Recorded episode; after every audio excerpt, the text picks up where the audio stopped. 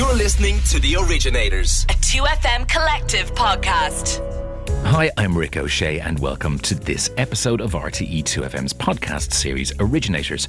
Throughout the series, I'll be talking to Irish under 35s from sometimes wildly varying fields who've found success and finding out how it happened and who they really are.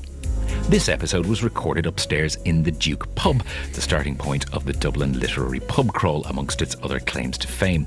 Lisa McInerney was an award winning blogger before becoming a Bailey's Literary Prize award winning author with her first novel, The Glorious Heresies. When I met her, I decided to start at the very beginning. Lisa, how are you? Hello. I'm going to scroll back a little bit, given that you and I have a slightly weird history in that we really want to tell people We've that? yeah, and I think now is the time that it has to come out. We've kind of known each other online for. I was looking the other day, the bones of almost ten years. Yeah. Because I many moons ago used to run a, a, an online pop culture blog, um, which was a group blog, and lots of people used to, to write for. I wrote for it, and loads of other people did. Friends of mine, and you wrote a few things. For, in fact, you wrote a regular column Yeah. in which you kind of took a cast a cold eye on popular culture. Like, I was looking at a few of them the other day at, at Dannii Minogue and Was at Cheryl Cole's face. You were mean about celebrities a lot, which was which was the, the, the charm of the column, frankly. oh dear. Yeah, I was. I was still mean about celebrities actually quite often. You know. It's it's it's strange though that in that then you and I only ever actually met each other l- like last year at Culture Night. See, in fact, this is only the third time we've ever met each other ever. I know. But isn't this the modern way though? You can actually know somebody online, or you can you can pretty much know them, or it feels like you know them. And then when you meet them, there's no. I don't think there's any awkwardness or anything like that. Oh no, There's this is very of- awkward.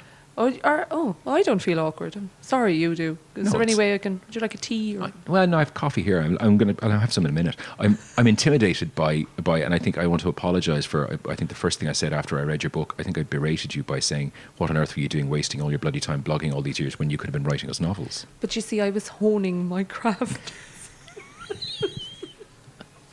I, I, I, I like the quote that you, you, said when you won. You won the Bailey's Women's Prize for Fiction, which is a very big deal um, for, for people who maybe don't know that. I mean, it is. It's an enormous deal in, in, in fiction in, in the UK and Ireland. And you said, I'm so, so enormously proud the Glorious Heresies won the 2016 Bailey's Women's Prize for Fic- Fiction. I am also bloody stunned. Were you when you went on that night into that room with those people? Did you just go, I'm going to have to put my Oscar happy face for someone else on? There is a video of the announcement or when it was announced. They had cameras there, so there's a video of it. And if you saw my, do you know when you, you play a very high pitched noise in front of a dog Mm-hmm. and the dog kind of cocks his head? that was me. And it was so You've just done it there. It's really I- impressive, I, yeah. oh, it's, it's, I can't watch that back. And my cousin's girlfriend says to me, No, no, Lisa, you should. Look at it. Look at it. And she keeps replaying it. I'm like, You're, you're an awful person. And I think the first thing I said when I went up there was, in true Paddy fashion, Jesus Christ.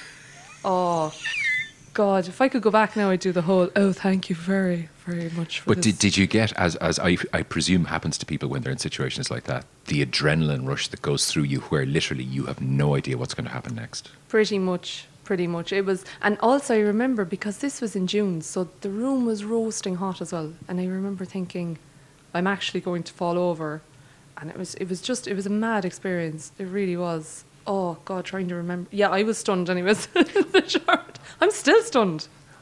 So it's all, it's all thanks to you, Rick. This is a serious interview. This has to Oh, happen sorry. with a, with a straight face. Um, Straight face why, on. Why do you think that you have been successful at this this writing lark? Hmm, isn't that a tough one?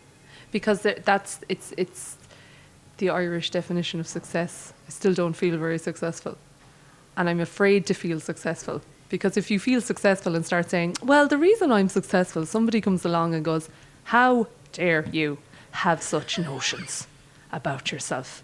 So I don't know. I mean, it's it's it's kind of one of these things. I suppose the book was published. That was that was a success in and of itself. But it's, it's another thing of those um, kind of overnight success things. It takes a long bloody time to get anywhere at anything really, and an awful lot of slogging away at things.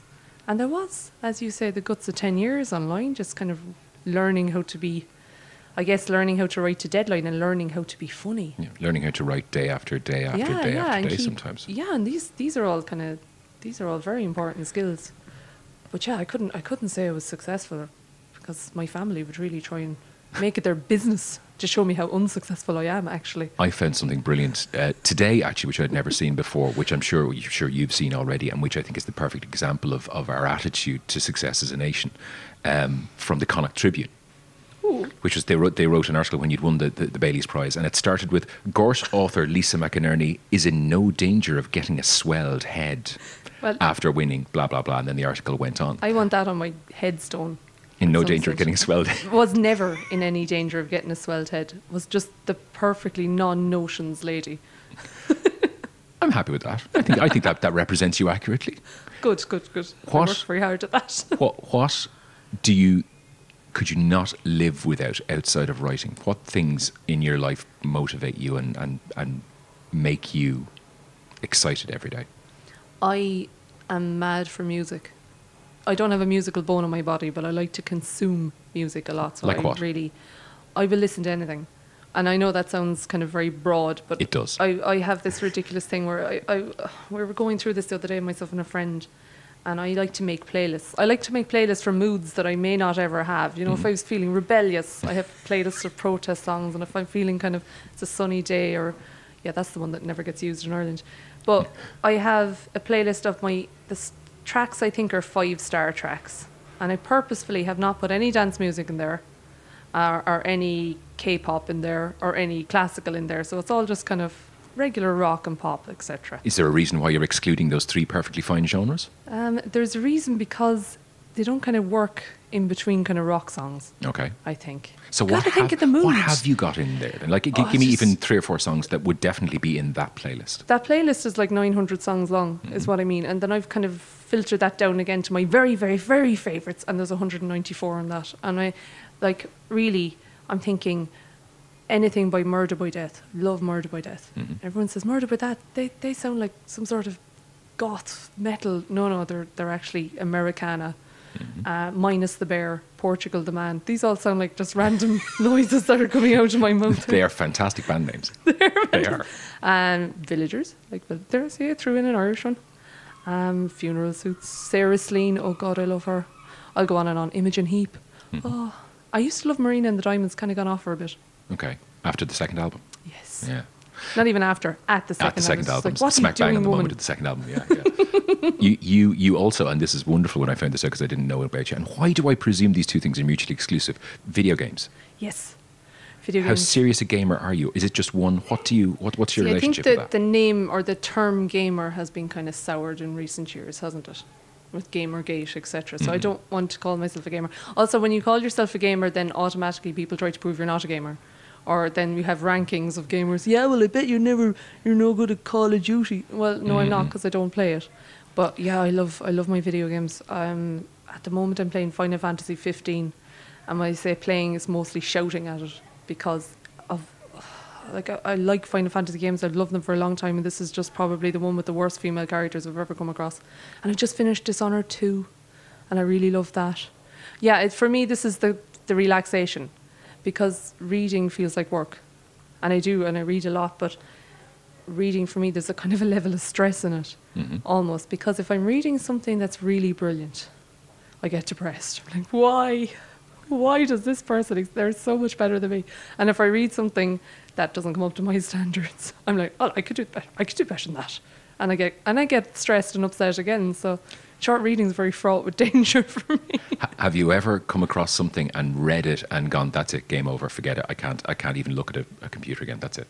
No. God, do you think there's one out there that might do that? Because that would be alarming. No, I don't think. I don't think so. Now I'm getting, kind of getting nervous now. Just in case you accidentally read that book. It's, uh, yeah, that's the thing. But I mean, no, because any story that you have in your head that you want to write down, that's your story. Nobody else is going to have that story. Nobody else is going to write it. If you don't write it, may not ever be. I'll, I'll never be as good or as, as big, have a, as big a cultural impact as Hubert Selby Jr. is my, one of my favourite writers ever. That doesn't mean I can't tell the little stories I have in my head, because he's dead. He's not going to tell them, is he? You know? I saw you referencing at one stage about running that you, you you run every now and then, and it kind of you find it helpful. And there are lots of authors that, that I know who I've talked to. Um, who who feel the same thing? I, we both know Arlene Hunt, and, Yes. and Donal Ryan said he does the same thing. On the, one of the most astonishing things I he said in an interview that I did with him when I was asking him about where he gets inspiration was he said, "I'm just running on the way into work, and then I'll stop for a bit, and I'll take a note in my phone, stick it back in my pocket, and I'll run a bit more." Which for most people, they don't ever think authors work that way. I cannot work that way, and I'm quite jealous of it because I, I had this conversation I think with Arlene before, and she she was talking about that kind of inspiration whilst running. All I think about when I'm running is that I don't want to be running anymore. That's it. I'm like, oh, I want I want to end this. I really so every like I always go out there with this great idea that I'm going to work through a conversation or that I'm going to imagine something or, or uh, some problem in the text will be solved. The whole time I'm just running my little 5k going, I hate this, bloody hate this, can't wait to get home, have coffee. Ugh. So, um, but that hasn't stopped me trying to run. Not very good runner, trying to run and trying to come up with ideas whilst running. No, I think all my ideas come from looking out the window. So when people say to me, God, Lisa, look at you there doing nothing. You're so lazy. I'm like, excuse me, I'm coming up with wonderful ideas staring out the window here. Seriously. I'm creating gold dust. That's what I'm doing. That's beautiful. Um, tell me about money. That's a terrible Irish question to ask anybody who's Irish because you're not going to answer. Is is two questions, I suppose. Is is financial success important to you in terms of your writing, and maybe what do you think about what Donal Ryan said recently in the newspapers about essentially having to go back to his, his day hmm. job because he was making the equivalent of 40 cent for, for, for every book that he sold. Yeah. Well, finances are massively important. Anyone who kind of says, I'm writing just for the art, I mean, that's great. It must be wonderful to have moneyed parents or whatever is allowing you to do that. But the rest of us have to live at the same time as working. And I, it's very, very hard to be a starving artist. This idea, this, it's very romantic, this idea of the starving artist, but also you get no ideas because you're starving. So you really need to make a living out of it, and it is, it is difficult. You know, and I think what Donal was saying was fantastic, and he was saying it in such a sensible way. And I think he was basically saying, I'm grand now, but I'm trying to play the long game and I'm trying to th- have some security for my family. And so I'm going to go back to a job I love and write as well. I mean, what's wrong with that? That's fantastic. And he's dead right too, and kind of pointing out. I mean, Donal Ryan is is one of our great writers, one of our current great writers.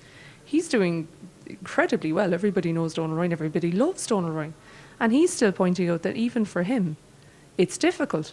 People need to be told this. I think, and I think there's a little bit. This kind of wrecks my head a bit. I was thinking about it on the way to Dublin today. Actually, this is you know, this kind of wrecks my head a bit. That the idea that because he got a little bit of flack online from various commenters, and it wrecks my head because of the idea I think that writers are doing something that's something anyone can do. Do you know?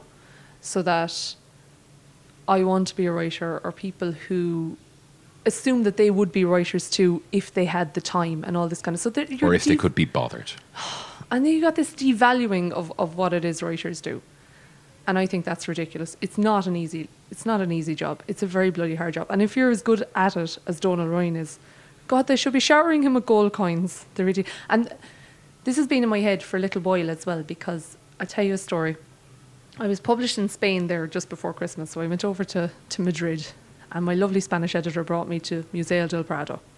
So we were walking around and I was looking at all these paintings, was all these Goyas and, and Hieronymus Bosch and just amazed. And I, I never feel as culturally impoverished like as you could in, in this enormous gallery of fantastic art. I had the same experience in the same gallery going, Oh, we have nothing like this at home, do we? No. This is what I was saying. So I said this to, to Fernando. I went like, "Oh my God, we've nothing like this in Ireland. I feel so culturally impoverished." And he said, "What are you talking about? Ireland has the writers. We all we all look to Ireland for writing. We all think you're wonderful at the writing. So I mean, if that's so important to Ireland's cultural identity, you know, I mean, look after your writers a bit better. That's that's what I think. Anyway, I've been thinking about that. That's been stewing a while. Yeah. Who, who's the person who's influenced you the most? Um, I am going to say, in terms of writing, so I'm going to go with another writer. And I'm going to go with Melvin Burgess, who is a YA writer so you may or may not know. Carnegie Medal winner. And he has a very famous novel called Junk. And I read Junk when I was a teenager.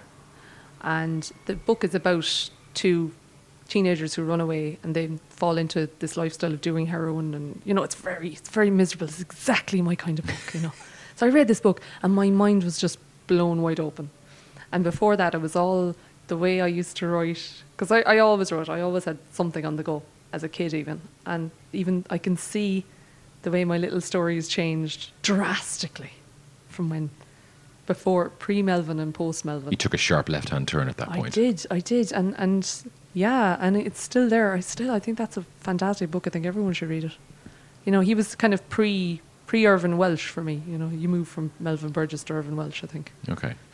What happened, although I did see you react online at the time, but obviously I didn't actually get to talk to you about it, the day that Sarah Jessica Parker Instagrammed the cover of your book and said essentially that you were the greatest Irish writer since Flann O'Brien.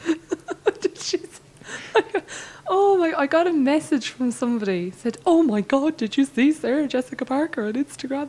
And I had to kind of go, No. no, I don't, I, I don't follow her, and it should should I follow her on in- Instagram?" And um, she'd had up this thing, like everybody went crazy that she had like people emailing me. There was there was um journalists em- or getting on to me afterwards saying, "Have you any? Would you have a reaction to this?" Like? No, not not particularly, because I don't think one reader is better than another reader. It's kind of a strange, strange thing. But she is, she's getting her own, or I don't know, has she got it, or has she started it, or she has her own imprint. Like she is a really superb reader. This she really knows her stuff, and um, yeah, she's she's really good with literature, which is one of these things you it- don't expect. You think she'd just be Instagramming shoes, but that's not true. and now that, in and of itself, is a terrible preconception to have that the only thing It she's is. interested in is Jimmy Choos and Manolo Blahniks. because that's her character, not her. It is not her. Is it strange to have then, you know, your book that you started off and that you'd be was this thing you were tinkering with and messing Yeah. about with that all of a sudden you have, you know, showbiz lights shining down on it. That, that, that- that's mad. surreal. It is surreal. It's it's so surreal that it's really hard to kind of form any reaction to it because you're like, what? What is this? And then I think a few days after that, Graham Norton tweeted that he liked it, and I was like, oh, and he was in Father Ted. She was never in Father Ted. Is that that's far more important? Like, okay. Graham is a national treasure. yeah. You know, she's only blowing. Why, given that the new book is, is just almost out and being thrown into the real world, why delve back into the same universe of people? I mean, it's it's not a straight sequel, but why Hmm. why go back to the well again? I always had this idea in my head that there was going to be a, a loose trilogy, in the same way of that Roddy Doyle had his loose Barrytown trilogy, where you wouldn't have had to have read one book to have, to get joy from the second. And I always kind of wanted to do that. I feel like the characters have a lot to. They had a lot left to give, really. But I mean, the idea for the second book, which is The Blood Miracles, the idea for that was actually predates The Glorious Heresies. So this this is the novel I've had in my head for, oh God, a long time, a long, long time. Glorious Heresies was kind of written, I think, to, in order to cushion that one, really. If that makes any sense. You're narrowing your eyes at me there. No, in are you suggesting that it's more, it's more hard going? That it's more, it's a more. I don't know. I fin- I finished it. I finished writing it, edited it, sent it out into the world. I was thinking about it a few, couple about a week ago, and I went, "Oh, I think I've inadvertently written a thriller." I don't know if it's more hard going. Is that a dirty word? It's very plotty. Um, you see, this is the thing, and this is another thing that I have in my head. If you've won, if you've done well, like I did not expect to do well with the Glorious Hours. I did, did not expect it to take off the way it did at all. And for that to have won literary prizes, suddenly everything changes in your head. You're like, oh, sugar. Am I supposed to be this literary author now? Am I, am I supposed to be worthy? Yeah, you So have a start- literary hat on. yeah, so you start kind of almost beating yourself up about it, which is ridiculous because I I like a novel with a story in it. I don't necessarily just like novels that kind of ramble on and don't go anywhere but are beautifully written. Mm. Do you know? So I mean, why? But then you start doubting yourself. Isn't it a strange thing? A little bit of success can actually warp you, rather than you know. So, how did it make you feel then when um, Sebastian Barry won the Costa Prize and was then on Morning Ireland referencing new Irish writers that he thought were brilliant and, and mentioned You. that was my little squeeze sound. I made a little squeeze sound and I was in the car in traffic. I made one on your behalf. Thank you very much. I didn't hear it. I think I was in London. But you know, I mean, I'm not actually surprised. Well, I'm surprised it was me, but I mean, when we're talking about new Irish writing, God, there's so much of it. And it's so good. It's so, so good. It's wonderful to be part of it. Do you have any theories as to why? Because it is, there does seem Yes, to be. I do. I thought you might, and that's why I asked the question. Because there does seem to be, in the last, what, th- certainly in the last two years, three years, Mm. four years, this huge wave of really good first time Irish authors that, that are putting books out. I don't think it, it's something that has happened in a vacuum, simply put. I think there are a lot of brilliant supports out there for writers now. And I don't necessarily just mean the Arts Council or anything like that, even though that's fantastic. I also mean things like there's a lot of literary magazines, literary journals. There are independent publishers that are, you know, constantly looking for new voices. These this kind of all leads to the feeling in Ireland that if you write something, you will find readers. And that in itself kind of creates confidence. The other thing too, and I think I don't know if the Irish writers realise this about themselves, but they should. They're very supportive. Really, really, really supportive to the extent that in some other countries people are surprised that the Irish writers are so nice to each other and that they're so there's no competition really. I think that's fantastic too. I mean, even when when before the Glorious Heresies was published, you know, where people were starting to say nice things. I had wonderful support from, from really established Irish writers, people like, you know, Joseph O'Connor, Kevin Barry, Belinda McKeown, you know, I mean, people have just been fantastic. This is the reason, I think. Have you ever thought about being a screenwriter? I am actually at the moment um, working on the the pilot episode for the option for the Glorious Heresies for television. You're being very cautious in your language. I'm very, very well. I have to be very cautious because you know television is, is one of these things where something could happen or something may not happen. Sure. So, whereas my grandmother, I think, believes it's going to be on after the late late or something. She's like, when will that start? Like, Probably, I don't know, mammy, but um, no, it's it's it's a very Because the Glorious Heresies, I mean, even just in a, as, a read, as a reader reading it in the first place, it does play out very cinematically. It lends itself to, to that kind of yeah, it's adaptation. just- I do I do think it's quite a visual story, or kind of when I was writing it, I could kind of see it as I was writing it. It's kind of how I write too. I kind of put myself in the middle of a room and kind of look around, fill it in. Um, but yeah, writing, screenwriting, it's it's an interesting process. It's a massive, massive. You know, you have to change the way you go about it, the way you go about writing the scene, the way you go about dealing with certain things to suit the medium. It's a completely different way of doing it. Whereas people just presume you cut out all the explanation bits and you just leave the dialogue in. just oh god i wish maybe i could have done that i should have tried Maybe that's the way it goes. You've been making things more complicated for yourself that than it could needs be to it be? too jesus well done me Tell me, I hear a, a truth that you don't really use uh, phones very often, and you're very you, you really hate talking to people, and you don't remember the last time you left a voicemail. No i i terrified of phones i like my phone rings i do that whole thing where i go and throw it across the room you know like what is that and there's you know the unknown caller i'm like well that's that's the grandmother anyway but everybody else I'm Or like, the revenue. Why? Oh no, no. Um, I don't have a phone, Mr. Revenue Man. No. Um, even if some if a friend rings, I'm like, why? Why is this person ringing me? Don't they know how to use text?